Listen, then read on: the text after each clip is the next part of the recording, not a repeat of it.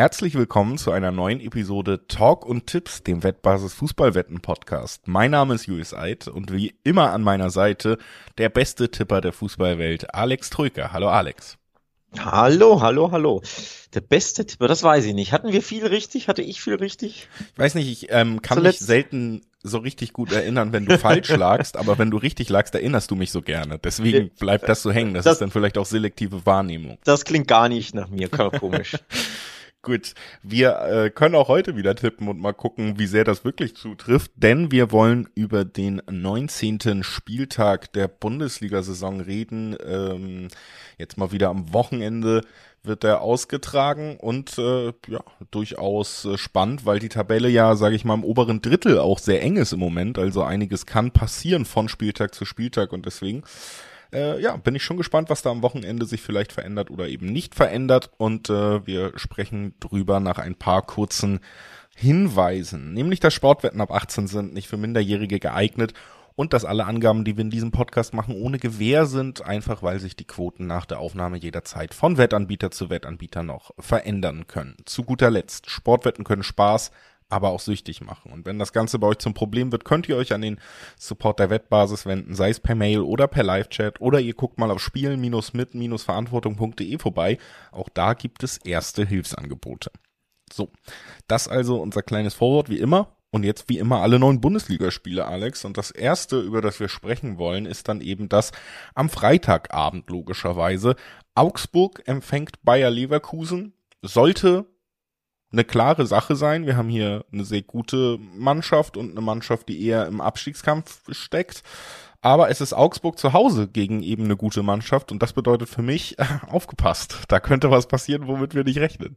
Ich dachte, jetzt kommt irgendein äh, ein Wortspiel von wegen eine gute Mannschaft und Leverkusen ist auch Teil der Paarung. Nein, irgendwie sowas. Leverkusen ist doch gut unterwegs, also bis auf, dass sie natürlich bis, chancenlos bis, gegen den großen B V B waren, aber... Gut unterwegs auf Rang neun in der Tabelle, ne? Ja, vorher, also, naja gut, aber sie waren davor eine der formstärksten Mannschaften der Liga, bevor sie jetzt gegen Dortmund mal wieder Punkte haben liegen lassen und sind natürlich eher, versuchen ja einiges aufzuarbeiten, denn bevor Xavi da war, ging ja wirklich alles schief irgendwie und das Seoane noch.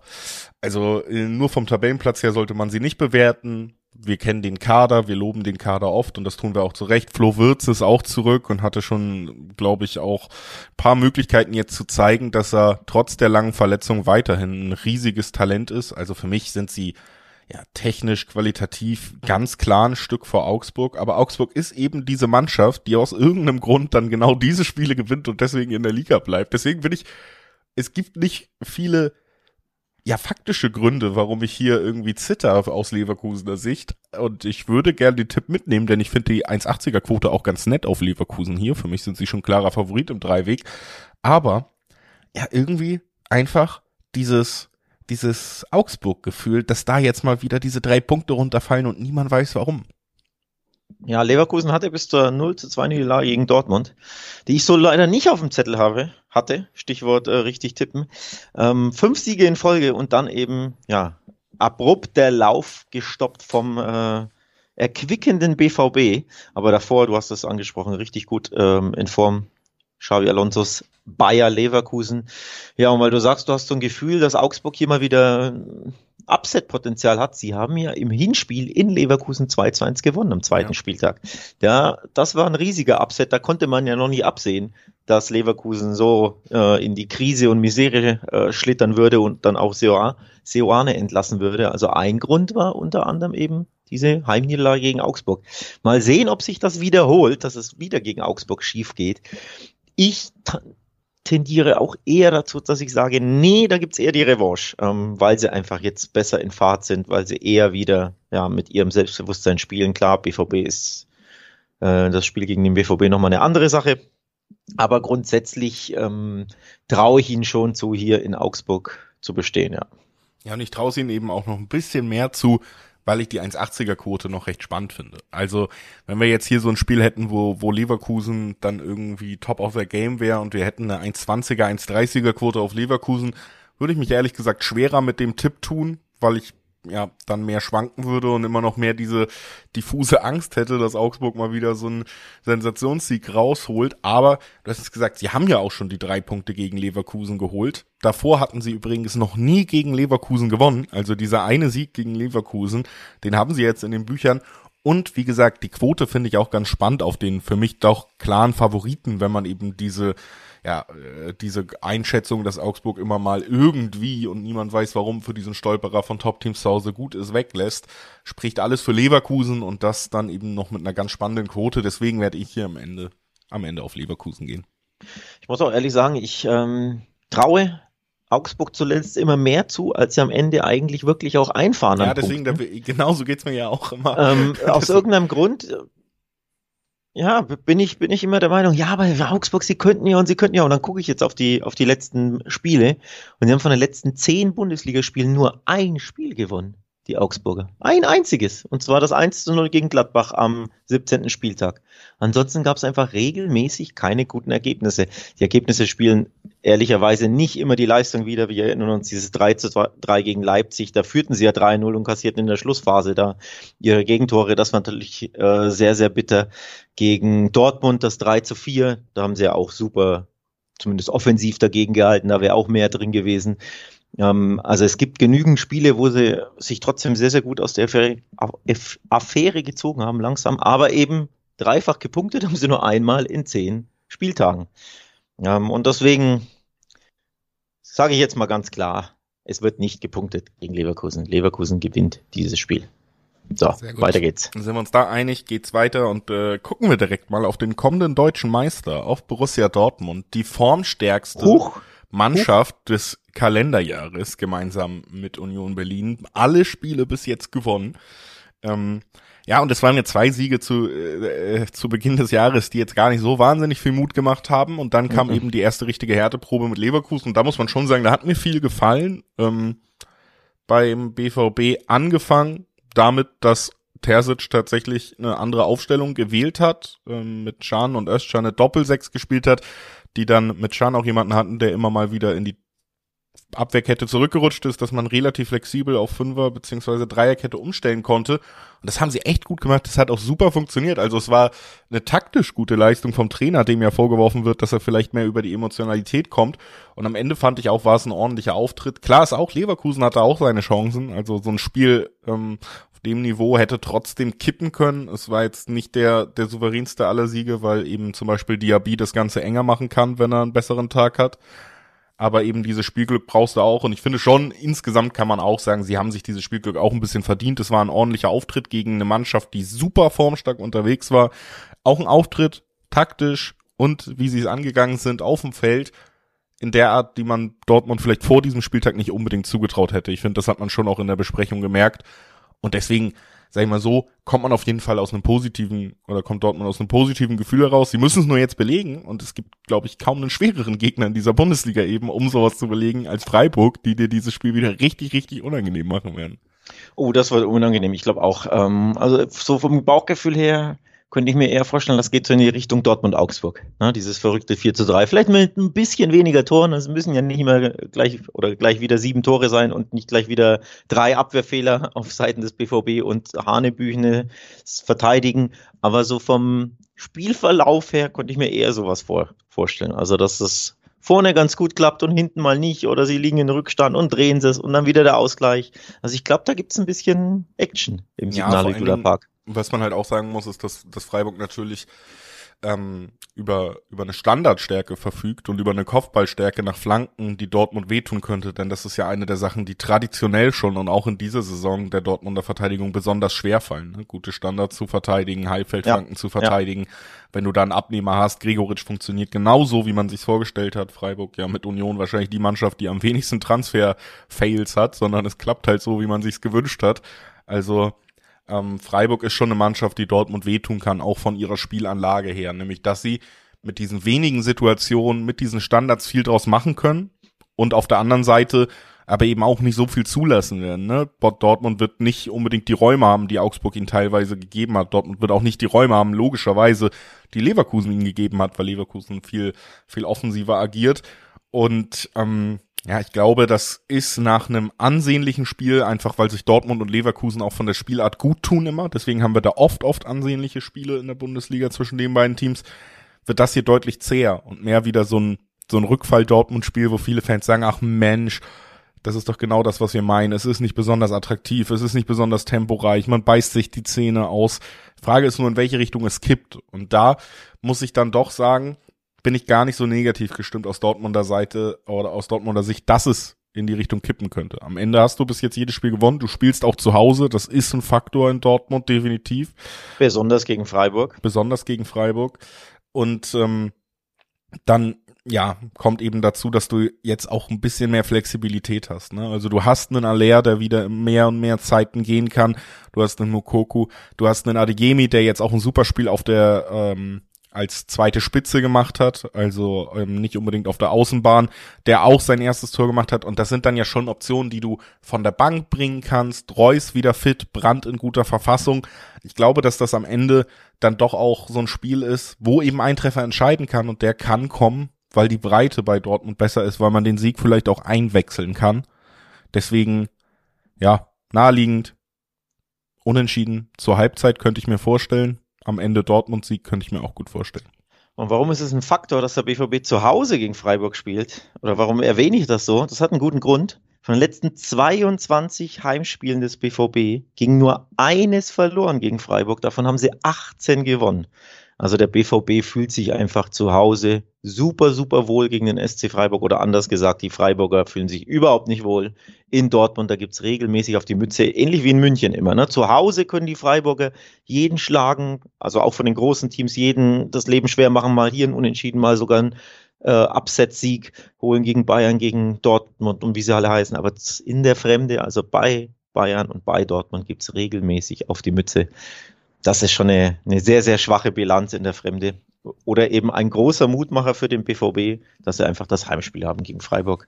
Ähm, sie haben übrigens auch ein netter Stat. Ähm, übrigens dank äh, Opta-Stats, den Opta-Daten haben wir hier, diese, diese ganzen Statistiken, die wir manchmal ab und zu nennen.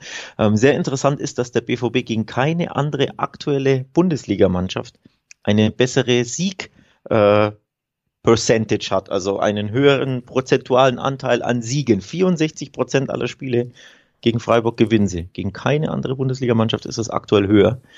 Auch da spielt einfach eine Rolle die ganzen Heimsiege gegen den B V B, äh, gegen den Sportclub in den letzten Jahren. Also wenn ich da so ein bisschen auf die Stats und auf die Historie gucke, verhärtet sich hier mein Gefühl, dass ich schon glaube, dass ähm, Dortmund am Ende ein bisschen mehr Firepower als Freiburg haben wird. Also ich äh, rechne tatsächlich damit, dass beide treffen. Ich habe es ja ganz am Anfang schon angedeutet. Ich glaube auch over zwei Komma fünf Tore. Also diese diese Kombi würde ich gerne mal hier als Tipp in den Raum werfen grundsätzlich. Und dann würde ich sogar sagen, ich glaube, der B V B gewinnt dann. Also Dortmund-Sieg und Over zwei Komma fünf, Dortmund-Sieg und beide Treffen wäre auch eine, eine interessante Kombi, die man anspielen kann. Weil die eins Komma siebenundsechzig, die es nur im drei vier gibt für den B V B, die reizt mich ehrlich gesagt nicht so. Ja, kann ich nachvollziehen. Und geht ja bei uns beiden dann in eine ähnliche Richtung, die Einschätzung. Lass uns weitermachen mit dem kommenden Champions-League-Teilnehmer Union Berlin. Ich äh, sage hier alle Platzierungen voraus in diesem Podcast. Ich merke schon, ich merke schon. Noch. Also alle ist quasi auch eine Langzeitwettenfolge für alle, die tippen wollen. Heute gibt's Hot Takes von dir. Ich tippe, Union Berlin kommt in die Champions League und ich tippe, das tun sie, weil sie auch das vierte Ligaspiel in diesem Jahr gewinnen werden. Mainz wird zu Gast sein an der alten Försterei. Union Berlin hat im Pokal gewonnen, hat alle Spiele in der Liga gewonnen, haben wir auch schon gesagt. Alle zwei eins, glaube ich, lustigerweise. Aber ja, Union Berlin und Mainz sind sich ja gar nicht so, so weit weg oder so entfremdet voneinander, was die Herangehensweise angeht und was die bringt und was sie zu leisten vermag. Das kann man dann ganz gut in der Tabelle ablesen, denn da steht Union Berlin auf Platz zwei und Mainz eben nicht. Also für mich ist Union Berlin einfach eine Mannschaft, die in ihrer Ausrichtung, mit ihren Planungen wirklich alles richtig macht.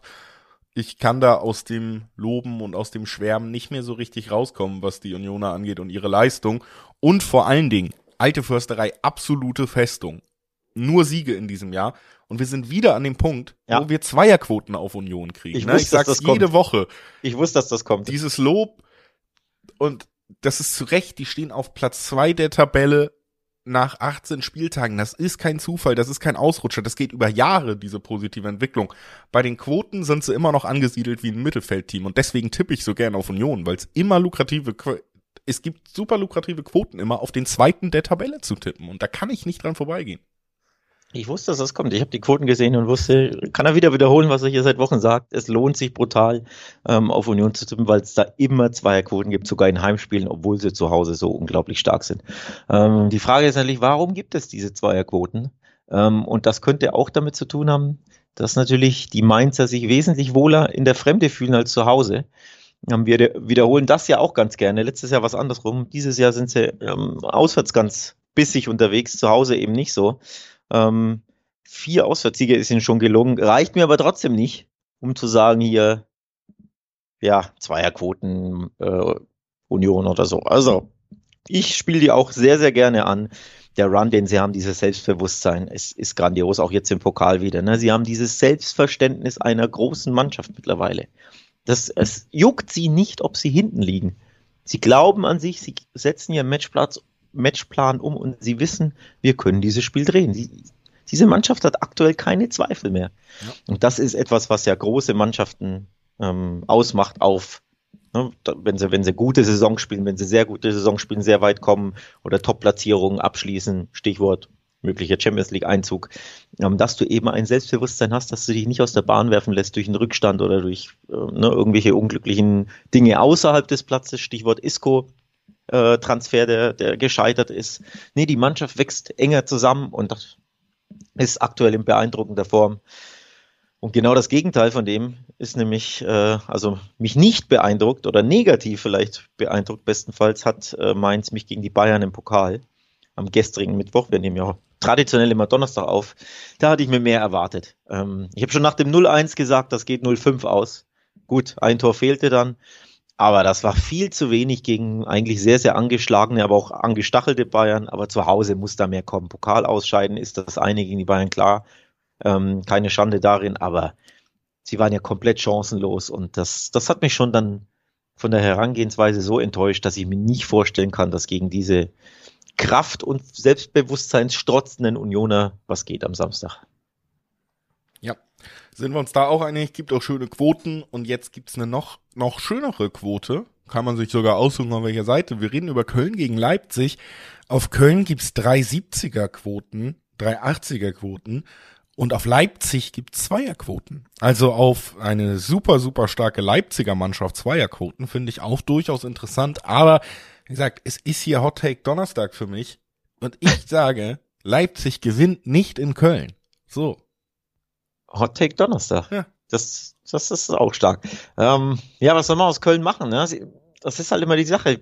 Solche Mannschaften fühlen sich einfach wohler, wenn sie Underdog sind. Und wenn sie der klare Favorit sind, dann fühlen sie sich nicht wohl. Siehe null zu null auf Schalke. Es war ein furchte, fürchterliches Fußballspiel. Da dachte ich, ja, Köln, klasse drauf, sieben eins gegen Werder. Dann grandios sich einen Punkt erkämpft in München. Es hätten ja eigentlich drei sein dürfen, wenn Kimmich da dieses Ding nicht in der neunzigsten oben reinhaut.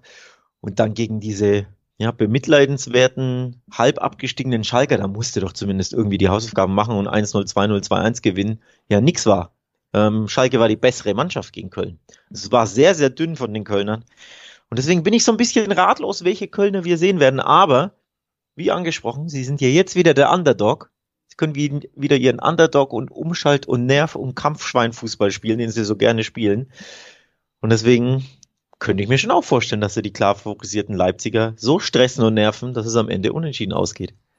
Ja. Aber klar ist, Leipzig ist schon der deutliche Favorit. Ja, vor allen Dingen auch, wenn man wenn man drauf guckt, wie die Quoten sind, äh, sind sie halt gar nicht so deutlich Favorit. Ne? Zweierquote fast für Leipzig da, finde ich. Ehrlich gesagt, muss man einfach ansprechen, ist nicht unspannend, weil Leipzig auch super, super stark ist, seit Rose übernommen hat und auch immer noch in der tollen Verfassung. Also gibt wenig Gründe jetzt ähm, zu sagen, Leipzig kann nicht gegen Köln gewinnen von der Ausgangslage her und da sind die Zweierquoten schon, finde ich, nicht unattraktiv. Trotzdem, Köln haben wir auch eine Mannschaft, die sicherlich ähm, eine tolle Unterstützung kriegt zu Hause, die jetzt auch toll ins Jahr gestartet ist, ne? Also dieses sieben eins gegen Werder auch zu Hause, das hat ja auch nochmal Euphorie freigesetzt und das ist natürlich der wichtigste Punkt, den du gesagt hast, Köln hat eine eine Spielanlage, die super passt gegen Mannschaften wie Leipzig, die dann eben gegen dich das Spiel machen müssen, die auch erklärt, warum man sich gegen Schalke so schwer getan hat, weil man einfach diese Umschaltmomente nicht bekommt gegen Mannschaften wie Schalke, man bekommt sie aber definitiv gegen Leipzig. Ich glaube schon, dass Köln das da ja schwer machen kann. Ich finde auch diesen Unentschieden-Tipp nicht so uninteressant, ehrlich gesagt, denn ja, für mich doch dann am Ende schwer vorstellbar, dass die Kölner hier vielleicht wirklich als Sieger vom Platz gehen oder zu ambitionierter Tipp für mich, ein bisschen zu gefährlich, weil Leipzig einfach die bessere Mannschaft ist und auch in toller Verfassung. Aber dass sie hier Leipzig zu Hause dann eben auch mit Unterstützung der Fans, mit einer wieder wahnsinnigen, ja, engagierten Leistung den, den Leipzigern einen Punkt abtrotzen können, das würde mich nicht überraschen am Ende.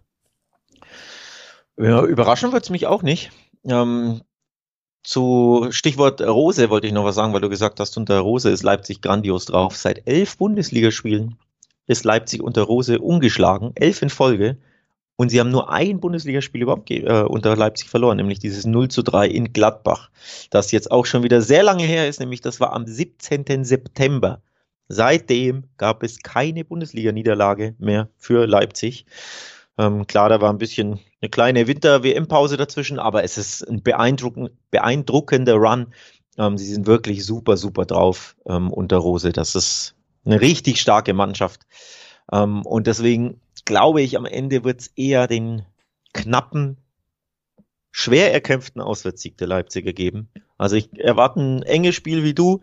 Ähm, das kann gern auch bis in die achtzigste Minute noch unentschieden stehen, aber ich glaube, weil Leipzig so stark drauf ist aktuell und weil sie vorne einfach auch wirklich Firepower haben ohne Ende. Du kannst ja einfach Werner mal dann hinten raus einwechseln, ne? wenn wenn Silva und äh, Soboslai nichts machen. Also du hast ja da Optionen, der Kader ist super breit, auch wenn natürlich ein Kunku und Olmo jetzt aktuell fehlen. Das tut ein bisschen weh, aber er ist breit genug, damit du einfach, wenn Köln hinten raus vielleicht ein bisschen die Körner ausgehen, weil sie wie immer wie die Schweine rennen, dass du hinten raus dann vielleicht das Ding gewinnen kannst. Also Unentschieden habe ich auch auf dem Zettel, aber ich neige dann doch eher dazu, ähnlich wie du vorhin bei der Zweier-Union-Quote, hier die Zweier-Leipzig-Quote mitzunehmen. Aber ein Tipp, den ich interessant finde, ist auch, dass es hier zur Halbzeit unentschieden steht. Denn wie gesagt, ich glaube, das wird richtig unangenehm für die Leipziger. Ähm, stressful, wie es so schön auf Englisch heißt. Und dann kann es zur Halbzeit einfach mal Remis stehen. Gibt es auch immer Zweierquoten. Ja, so ist es. Mh. Sprung zum nächsten Spiel einfach. Äh, wir gucken auf Eintracht Frankfurt gegen Hertha. Hertha auf einem direkten Abstiegsplatz und ohne Freddy Bobic mittlerweile. Das steht seit dem letzten Wochenende fest. Ein weiterer ja, Schritt ins Chaos von dem äh, beliebtesten Chaos-Club der letzten zwei, drei Jahre, kann man ja schon sagen, in Deutschland. Und jetzt geht's gegen Eintracht Frankfurt. Über die muss man sagen, werden viel gelobt. Toll ins Jahr gekommen sind sie trotzdem nicht, haben einmal gegen Schalke gewonnen und da auch nicht gut gespielt, sondern waren vor allen Dingen ja einfach ähm, effektiver am Ende vorm Tor als die Schalker, denen die Klasse gefehlt hat. Dann unentschieden zweimal, jetzt natürlich aber auch das Unentschieden gegen die Bayern dabei, was man eigentlich in der Bundesliga schon als große Leistung sieht. Und ähm, war ein ordentlicher Auftritt, aber auch wieder nicht berauschend. Ich sag dir nur mal, Eintracht Frankfurt ist jetzt gerade nicht in diesem wahnsinnigen, berauschenden Lauf, den man ihnen manchmal zuschreibt. Da muss man schon ehrlich sein. Was sie aber tun, ist einfach über wahnsinnige Klasse verfügen. Ne? Ein Lindström, ein Kolo Muani, das sind Spieler, die Situation alleine entscheiden können. Dann hast du da einen Kamada, du hast einen Götze. Das sind alle Spieler, die eine gewisse Klasse bringen, die auch Lösungen bringen in Einzelsituationen. Du musst nicht neunzig Minuten gut sein, du musst nicht im Lauf sein. Diesen Spielern reicht eventuell eine Situation. Und das ist sehr hilfreich gegen eine Mannschaft wie Hertha, die sich auf und neben dem Platz gerne eigentlich schon selber auch schlägt. Ja, wenn man es positiv formulieren will, kann man sagen, die Eintracht ist seit fünf Spielen, nee, sechs Bundesligaspielen ungeschlagen. Wenn man es negativ formulieren will, kann man sagen, sie haben von vier Spielen nur eins gewonnen und das auch nur gegen Schalke und da waren sie nicht mal gut. Ja. Ähm, also es ist ein bisschen, wie du schon sagst, ein bisschen... Ähm, Ja, man kann in die eine oder in die andere Richtung gehen. Bei den Frankfurtern die Ergebnisse stimmen aktuell, aber eben die Leistung nicht immer. Klar, beim eins zu eins in München hast du das Maximum rausgeholt, da kannst du nicht meckern. Ähm, beim eins zu eins in Freiburg hast du wahrscheinlich auch das Maximum rausgeholt, weil ich glaube, du hattest irgendwie nur vier Schüsse und äh, fünfunddreißig Prozent Ballbesitz oder so gefühlt. Also es waren auch sehr, sehr schwere Spiele, aber es darf jetzt eigentlich aus Frankfurter Sicht mal wieder einen Sieg geben. Drei Unentschieden in vier Spielen ist ein bisschen dünn. Zumindest wenn du perspektivisch Hoffnungen hast, in die Champions League einzuziehen. Und man sieht ja die Konkurrenz, die ist nicht aus Pappe mit Union, Leipzig, Dortmund und Freiburg. Das sind richtig starke Teams, die werden alle punkten. Dann darfst du selber mal wieder gewinnen. Und äh, gegen Hertha musst du gewinnen, angesichts ähm, des Gegners natürlich und angesichts dessen, dass du ein Heimspiel hast. Und äh, dass die anderen Teams da oben reihenweise sicherlich mal wieder Punkte holen werden, denke ich. Also das muss ein Heimsieg für die für die Frankfurter werden. Und zwar nicht irgendwie ein ergurktes eins zu null, sondern da muss jetzt auch mal eine bessere Leistung her. Ja, und vor allen Dingen, was eben auch noch dazu kommt, du hast die Konkurrenz um die Champions League gesagt, aber andererseits hast du Wolfsburg nur noch drei Punkte hinter dir und die sind ja auch richtig toll drauf. Ja. Ähm, und haben auch eine gute Mannschaft. Heißt, wenn du jetzt liegen lässt, dann bist du auf einmal in Gefahr, auch aus den Euroleague-Plätzen rauszu, rauszufallen. Bis zu den Euroleague-Plätzen sind's, naja gut, acht Punkte für Leverkusen, aber die sind auch wieder toll unterwegs und man traut ihnen ja prinzipiell zu. Also es ist super eng da oben. Frankfurt ist schon gefragt. Und der Spielplan tut ihnen ein bisschen den Gefallen, finde ich. Also jetzt Hertha gerade in dieser Situation. Ein Sportdirektor wie Bobic, das darf man ja auch nicht vergessen, hat im Sommer wahnsinnig umgebaut und hat auch eben oder trägt die Hauptverantwortung für die Verpflichtung von vielen Spielern, die jetzt bei Hertha abliefern sollen und die gekommen sind, weil Bobic ihnen eine Vision verkauft hat. Jetzt steckst du mitten im Abstiegskampf wieder, es läuft eh nicht. Und der Typ, der dir die Vision gekauft hat, äh, verkauft hat, warum du da hingekommen bist, der gesagt hat, da und da will ich mit diesem Verein hin, der ist auch weg. Das geht ja auch nicht spurlos an den Spielern vorbei, auch wenn der Trainer vielleicht als direkte Ansprechperson erstmal bleibt. Hertha ist mal wieder in der in einer Negativspirale und dazu kommt einfach, wie gesagt, Frankfurt spielt zu Hause und Frankfurt hat die Klasse, die Effektivität, eine Mannschaft zu bestrafen. Egal, wie sie gerade spielen, ne? Egal, Hertha wird nicht in der Lage sein, einen Sturmlauf zu starten, drei Tore zu schießen, dafür sind sie zu schwach und sie werden Fehler anbieten. Und wenn du Fehler anbietest und ein Kolo Muani da einen normalen Tag hat, und das gilt ja auch für die letzten Spiele, egal wie die Form der Mannschaft war, dann bestraft er dich, dann gewinnst du das Spiel. Für mich, ganz ehrlich, unabhängig, wie gut Frankfurt gerade ist, ist dieses Aufeinandertreffen wie gemalt für die Eintracht und sogar eine Möglichkeit, hier vielleicht mal auf den Handicap-Tipp zu gucken. Deswegen gucke ich auch, ähm, weil ich diese eins fünfziger Quote, die es im Schnitt auf den Heimsieg gibt, nicht interessant genug finde ähm, und ich die ein bisschen aufpimpen möchte und ich, wie gesagt, auch ein bisschen erwarte, dass einfach mal wieder eine bessere Frankfurter Leistung ähm, zustande kommt, dass sie einfach zu Hause mal ein bisschen in schwungvoller, also nicht nur den Sieg holen, sondern mal ein bisschen schwungvoller spielen und dann eben am Ende, ja, zwei null, drei eins, drei null, irgendwie sowas gewinnen. Ähm, und deswegen, ja, ich, ich habe auch den Handicap-Tipp äh, auf dem Schirm zu, was ist das dann? Schön Zweierquoten. Ja. Loggen wir mal zusammen ein, sind wir uns einig.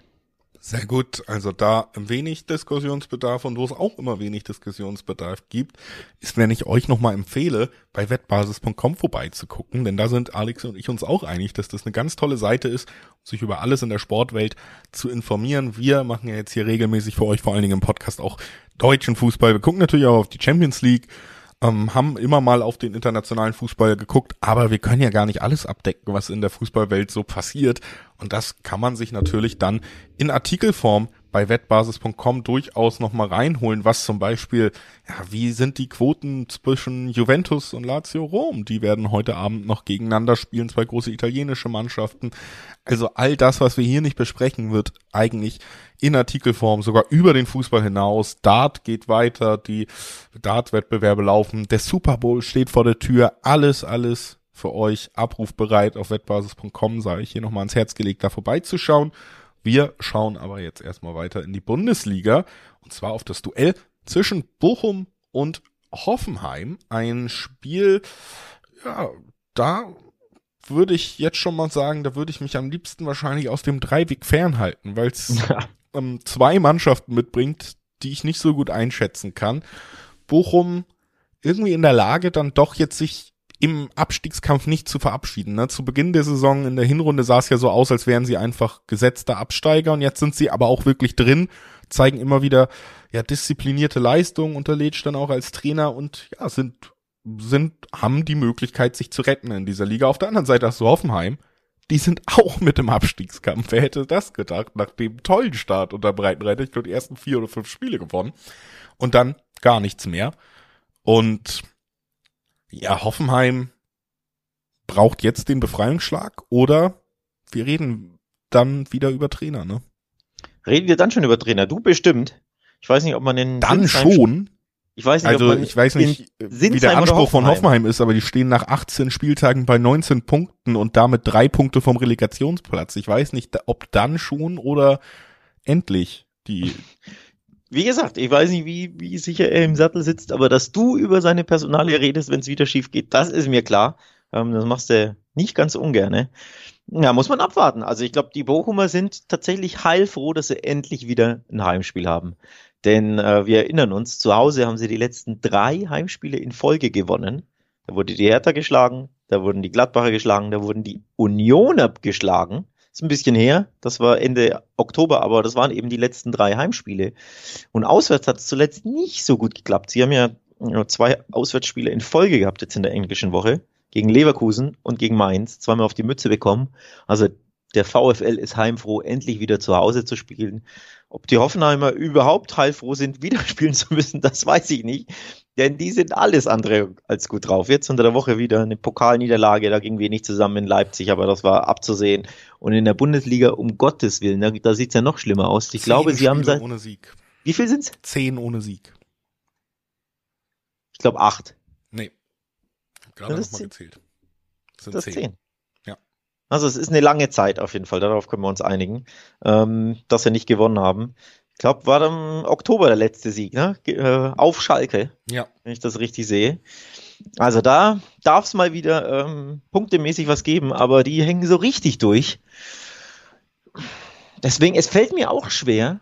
Du würdest normalerweise sagen, naja, Bochum hat ja jetzt das Heimspiel. Zu Hause geht was gegen so angeschlagene Hoffenheimer, aber ganz ehrlich, diese Wundertüte Hoffenheim, wenn die plötzlich zwei eins gewinnen, wäre ich ja auch wieder nicht überrascht. Das ja, käme natürlich ja aus nichts, aber qualitativ eigentlich die bessere Mannschaft. Sie haben einen Spieler wie Kramaric, der der auch immer für ein Tor gut ist und so.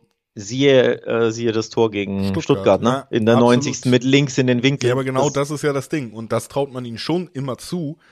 Ähm, ich glaube, das wird nicht spektakulär. Ich glaube, das ist eine Mannschaft, Bochum, die super cool damit sind, dass äh, dass es ein enges Spiel wird, dass es auch wenig Torchancen gibt und Hoffenheim, die nicht gut genug drauf sind, um das Spiel dann selber in eine andere Richtung zu lenken. Deswegen gehe ich ehrlich gesagt nicht von vielen Toren aus hier in diesem Spiel. Und am Ende würde ich hier, um es mir einfach zu machen, auf die doppelte Chance Bochum gehen. Ich glaube, jetzt wieder zu Hause, so wie wir die letzten Auftritte gesehen haben, so wie sie rangegangen sind und Hoffenheim gerade einfach nicht in der besten Verfassung, um es mal nett so zu umschreiben. Ich glaube, Bochum kann hier mindestens einen Punkt abtrotzen. Ich glaube, dass es eng wird. Die Quoten auf die doppelte Chance sind noch in Ordnung. Deswegen tue ich mir dann den Gefallen und, und gehe nicht im Dreiweg drauf. Das ist mir dann zu riskant, wirklich zu sagen, Bochum gewinnt das. Aber ich kann mir sehr, sehr gut vorstellen, dass sie in der Lage sind, hier mindestens einen Punkt da zu behalten gegen schwächelndes Hoffenheim. Deswegen tippe ich hier die doppelte Chance. Ja, finde ich, wie gesagt, nicht gar nicht schlecht. Ähm, vor allem die Absicherung mit deiner Lieblingswette, die du ganz ähm, gerne abgibst, finde ich, finde ich gut. Ähm, wer hier riskant und mutig unterwegs ist, der kann natürlich gut und gerne mal diese zweiundneunzig auf Bochum mitnehmen, die ich dann schon sehr, sehr lukrativ finde, weil sie so hoch sind. Nicht, weil mein Bauchgefühl so klar ist, also wir haben beide kein klares Bauchgefühl bei diesem Spiel, ähm, aber einfach, weil die Quoten so hoch sind. Also wer ins Risiko gehen möchte, der sollte sich die Bochumer Heimform und die Hoffenheimer generell Form Allgemeinform ansehen und dann mit Blick auf die zweiundneunziger-Quoten vielleicht seine Entscheidung treffen. Ich äh, halte mich im, im Dreiweg fern, finde deine doppelte Chance aber gut. Gut, dann freue ich mich über das Lob und würde sagen, lass uns weitergehen zum nächsten Spiel. Es ist das Duell zwischen Gladbach und Schalke und ja, mh, machen wir schnell, dann sage ich, Schalke steigt ziemlich sang- und klanglos dieses Jahr wieder ab. Und Mönchengladbach spielt zu Hause, braucht die drei Punkte dringend, um vielleicht noch Richtung Europapokal zu gehen. Und ich glaube, sie holen die.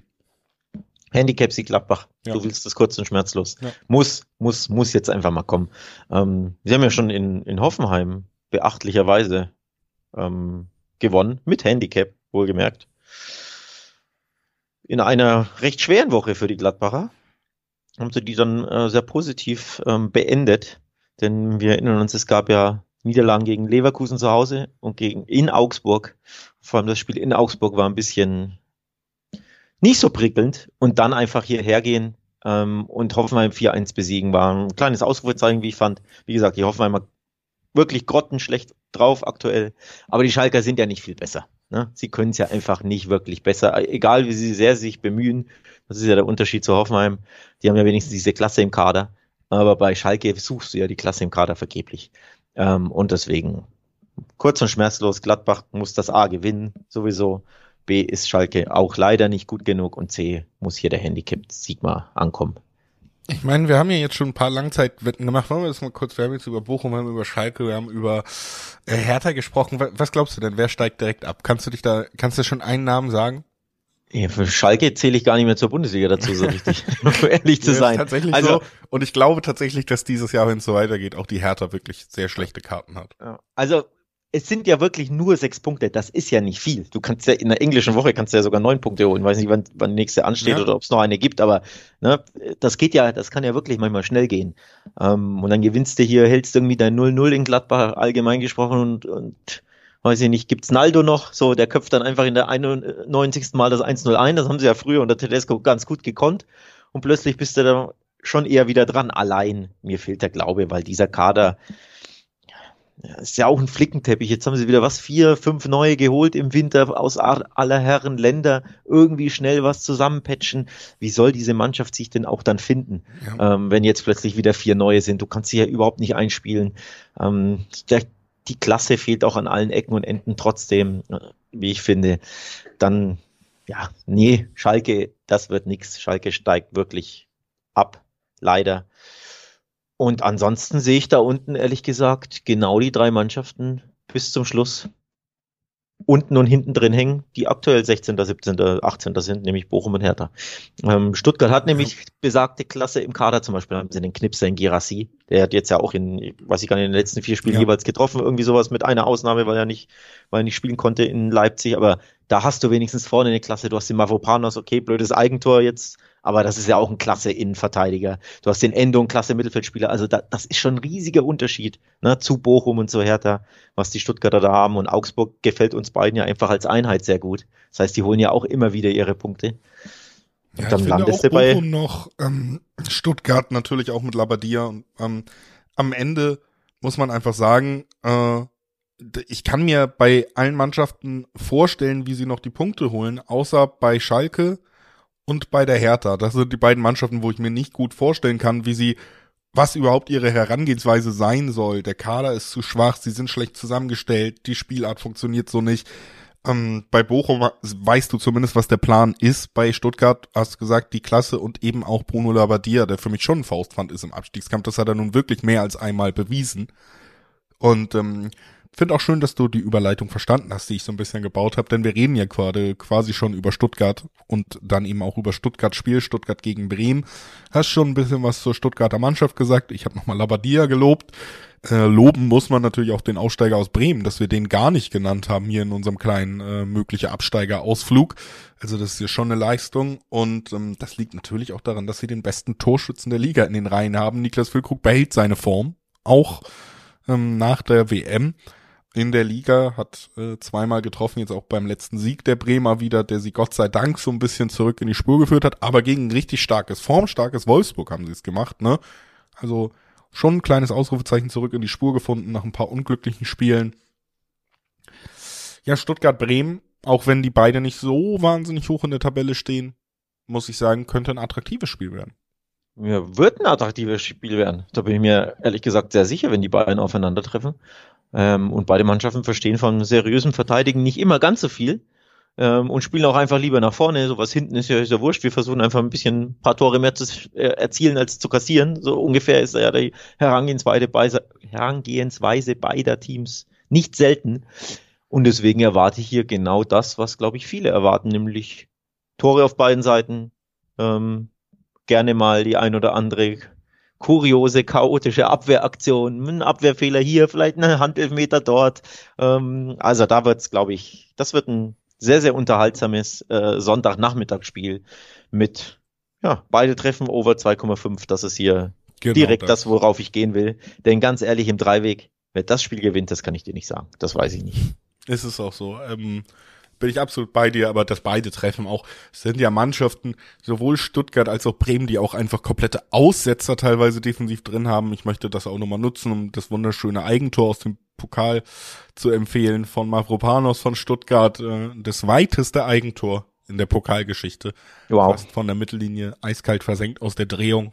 Äh, Lewandowski wäre neidisch. Aber das ähm, natürlich, ähm, genau, einfach Mannschaften, die anfällig sind defensiv, aber die das kompensieren auch durch gute Offensivspieler, durch gute Offensivideen. Ich glaube auch, das wird attraktiv, over zwei Komma fünf.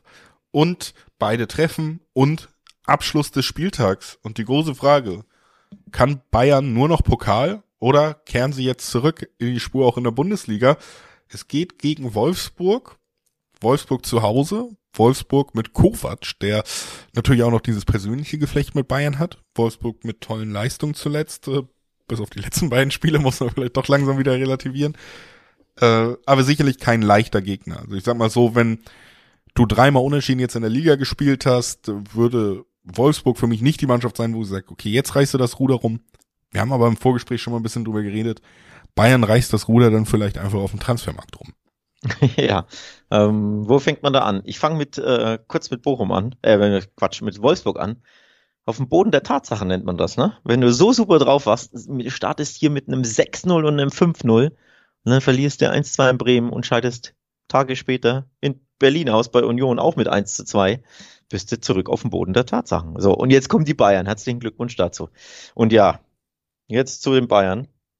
Stichwort Vorgespräch. Wie hatte ich es gesagt? Ich hatte so ungefähr einen Tag lang so, so ein aufflimmerndes Hoffnungsgefühl. Also so, so ein So ein Gefühl nur von nicht Hoffnung an sich, sondern nur so ein Aufflimmern, dass es einen spannenden Titelkampf mal gäbe. Mit Blick auf die Tabelle ist er ja super spannend. Ne? Bayern siebenunddreißig, Union sechsunddreißig, Leipzig fünfunddreißig, Dortmund vierunddreißig, Freiburg vierunddreißig Punkte. Das könnte ja gar nicht wirklich enger sein. Und dann merken die Bayern, hoppla, wir haben drei Spiele nicht gewonnen, also in der Bundesliga. Und merken, hoppla, es wird enger in der Bundesliga. Und was machen sie? Holen einen der weltbesten Außenverteidiger in João Cancelo. Einfach mal so von Man City. Einfach mal so. Stichwort Hashtag Ausrufezeichen. Auch noch Hashtag, von Manchester City, ne? Ja. Also Hashtag Statement Signing. Also er ist nur geliehen, aber so. Also das ist ähm, brutal. Das ist brutal. Und seitdem, seit diesem Signing, seit dieser Verpflichtung ist jegliche Hoffnung bei mir, dass es spannend wird in der Meisterschaft mal wieder weg. Ja, der wie sagt Typ man so neudeutsch, äh, there are levels to it, ne? Und, und dieser Transfer, diese Aktion alleine hat halt, finde ich, nochmal wirklich deutlich unterstrichen, dass Bayern in der eigenen Welt lebt in dieser Liga. Denn das ist ein Transfer, den kein anderer Club dieser Liga ansatzweise zustande bringen könnte. Es ist wirklich ein Statement, wie du gesagt hast. Und ja, kurz darauf folgt dann erstmal der sehr souveräne Pokalsieg, auch deutliche Pokalsieg.